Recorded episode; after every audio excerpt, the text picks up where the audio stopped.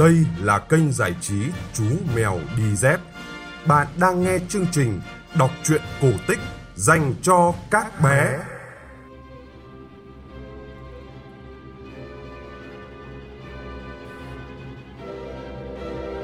Các bạn nhỏ thân mến, các bạn đang nghe chương trình kể chuyện cổ tích phát vào 9 giờ tối hàng ngày trên kênh giải trí Chú Mèo Đi Dép.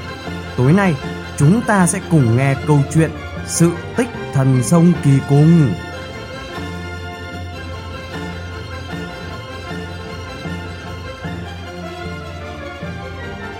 Ngày xưa, ngày xưa, ở vùng sông Tranh thuộc về tỉnh Đông, có hai vợ chồng một nhà nọ, già tư cũng vào hạng khá, nhưng tuổi già mà chưa có con. Thường ngày họ cầu trời có một đứa con cho vui tuổi già. Một hôm, trong khi ra đồng phát ruộng, người chồng nhặt được hai quả trứng to bằng nắm tay, bèn đưa cho vợ xem.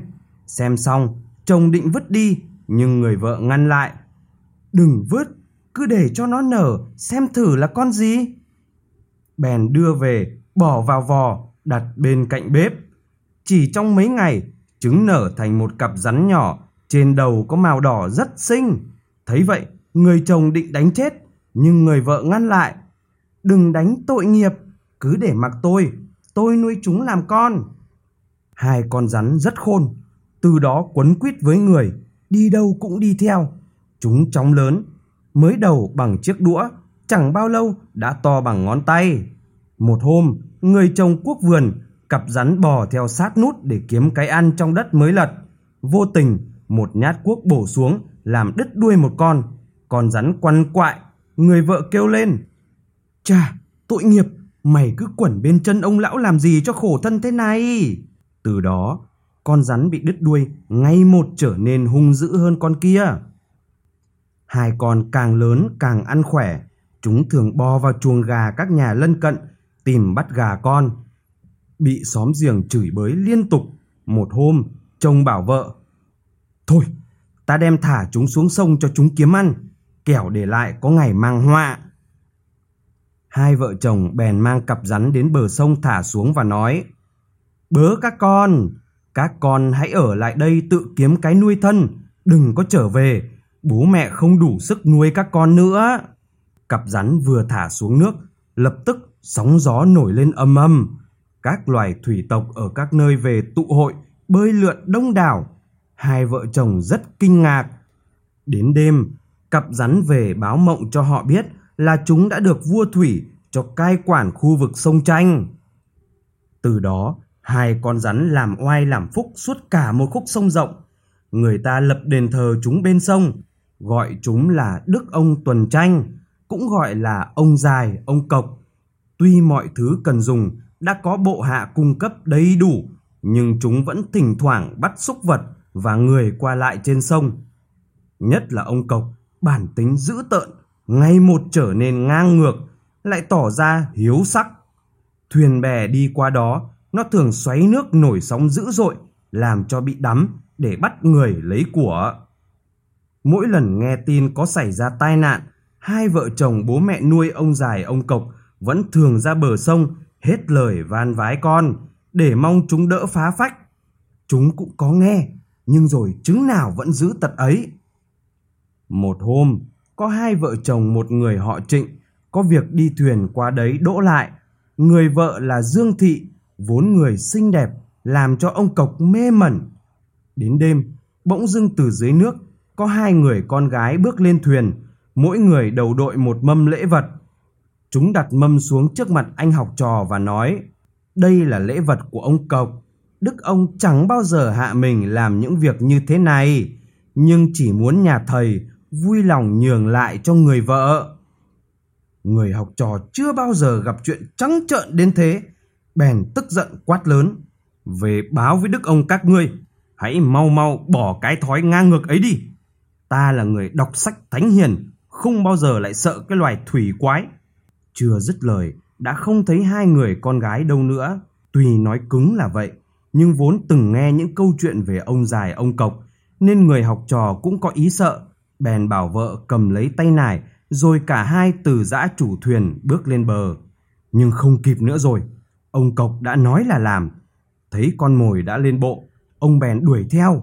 Hóa là một trận mưa bão kinh khủng, làm cho họ không thể tiếp tục đi được nữa. Chồng đành đưa vợ vào trú ở một ngôi đền gần đó. Mưa bão kéo dài suốt đêm. Sáng dậy, bão tạnh, người học trò tỉnh dậy, đã thấy vợ mình biến đâu mất. Anh theo dấu đến bờ sông, chỉ còn thấy quần áo của vợ chút bỏ lại đó. Đau xót vì mất người vợ yêu, anh chàng họ trịnh bèn đi lang thang khắp nơi, tìm cách trả thù. Trải qua bao nhiêu ngày tháng, một hôm, qua một cái chợ, anh bỗng gặp một ông thầy bói hình dung cổ quái đang ngồi đón khách. Anh ngồi xuống xin một quẻ về gia sự. Thầy bói gieo quẻ và nói Nhà ngươi đang có sự lo buồn. Anh đáp lại Xin thầy cứ cho biết ạ. Vợ nhà ngươi bị một kẻ có thế lực cướp mất. Chịu thầy, xin cho biết hiện nay vợ tôi ở đâu ạ? Và có cách gì cứu được vợ tôi không ạ? Không giấu gì nhà ngươi, ta vốn là Bạch Long Hầu, vốn có phận sự làm mưa ở vùng này. Thấy việc tác quái, ta muốn giúp nhà ngươi trả được mối thù. Ta đợi nhà ngươi ở đây đã lâu. Kẻ kia tuy quyền thế, nhưng không thể làm loạn chính pháp. Vậy, nhà ngươi hãy theo ta. Trước hết, hãy dò tìm tung tích vợ ngươi để nắm được chứng cớ đầy đủ. Người học trò không còn gì mừng hơn thế nữa, bèn sụp lại Bạch Long Hầu rồi bước theo bén gót.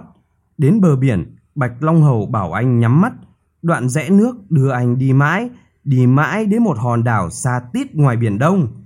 Sáng hôm sau, ông nói, Người có mang theo vật gì của vợ để nàng làm tin không?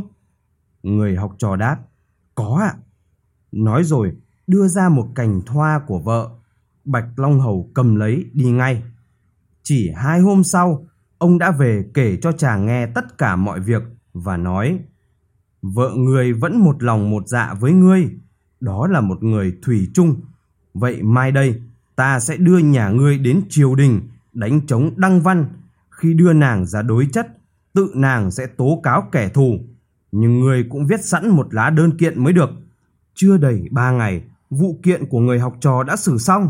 Ông Cộc không ngờ Dương Thị lại vạch tội hắn trước tòa án vua Thủy. Tuy rằng nàng đã sinh với hắn một đứa con, vua Thủy thấy chứng cớ sờ sờ về hành động gian nát của bộ hạ mình thì đung đung nổi giận. Vua thét, hãy bắt đầy nó đi thật xa cho đến tận cùng trời cuối đất. Dương Thị được đưa trở về cõi trần với họ Trịnh, hai vợ chồng lại đoàn tụ, còn đứa bé do Dương Thị đẻ ra với ông Cộc thì giao cho ông Cộc nuôi. Ngày ông Cộc đi đày, tôm cá rắn rết náo động cả một khúc sông tranh. Quân lính áp giải ông Cộc ra biển rồi đi ngược lên phía bắc. Trải đã nhiều ngày, một hôm họ đến một vùng nhìn vào thấy rừng cây mịt mù, không hề có khói lửa. Ông Cộc hỏi một số người địa phương, đây là đâu? Họ đáp, nơi đây là đã sắp hết địa phận của nước Việt rồi, đi quá nữa là sang nước khác. Ông Cộc bảo quân lính áp giải. Vậy là đến trốn kỳ cùng rồi đó. Theo lệnh nhà vua, ta sẽ ở lại đây. Cả đoàn bấy giờ rẽ sóng kéo vào một cửa sông. Nhưng ở khúc sông này, từ lâu vốn có một con thuồng luồng chấn trị. Hắn không muốn chia sẻ quyền hành với kẻ mới đến. Cho nên khi thấy ông Cộc tới, lập tức một cuộc giao phong diễn ra dữ dội từ cửa sông vào cho đến tận thượng nguồn. Bấy giờ nước bắn tung tóe, tôm cá chết như dạ, hai bên bờ lở sụp, sinh mệnh, tài sản của dân ven sông bị thiệt hại rất nhiều. Hai bên đánh nhau mấy ngày, không phân thua được. Ông Cộc bị thương tích đầy người, nhưng thần thuồng luồng cũng bị toạc ra chảy máu và bị đứt mất một bên tai. Thấy thế, những quân lính áp giải vội chạy về báo cho vua Thủy biết.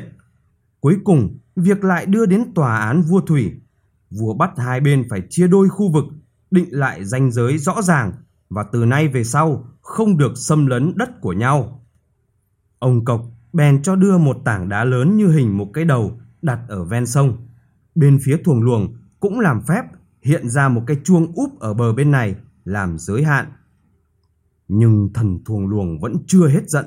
vì cho rằng bỗng tự dưng vô cớ bị chia sẻ quyền hành là do ông Cộc mà ra. Bởi vậy, thuồng luồng ta thỉnh thoảng lại gây sự đánh nhau với ông Cộc. Dân chúng ở hai bên bờ sông mỗi lần nghe tiếng chuông, tiếng nước sôi động âm ầm thì biết rằng sẽ có cuộc giao tranh kịch liệt. Về sau, vua Thủy giận thuồng luồng bất tuân thượng lệnh, bèn sai quân kéo tới bắt sống, xích lại, giao cho thần núi địa phương canh giữ. Còn ông Cộc từ đó được cai quản cả hai khu vực. Ngày nay, bên bờ nam sông Kỳ Cùng, chỗ chân cầu tỉnh lỵ Lạng Sơn, còn có một hòn đá lớn như hình cái đầu. Còn bờ bên kia, trong một ngôi chùa cổ, còn có một cái chuông bị xích nhưng đã đứt mất một bên tai. Người ta nói cái đầu bằng đá là do ông Cộc đặt làm mốc, còn cái chuông là hiện thân của thuồng luồng bị thần núi xích lại đây. Cái tên sông Kỳ Cùng cũng xuất phát từ cuộc đầy ải của ông Cộc mà có.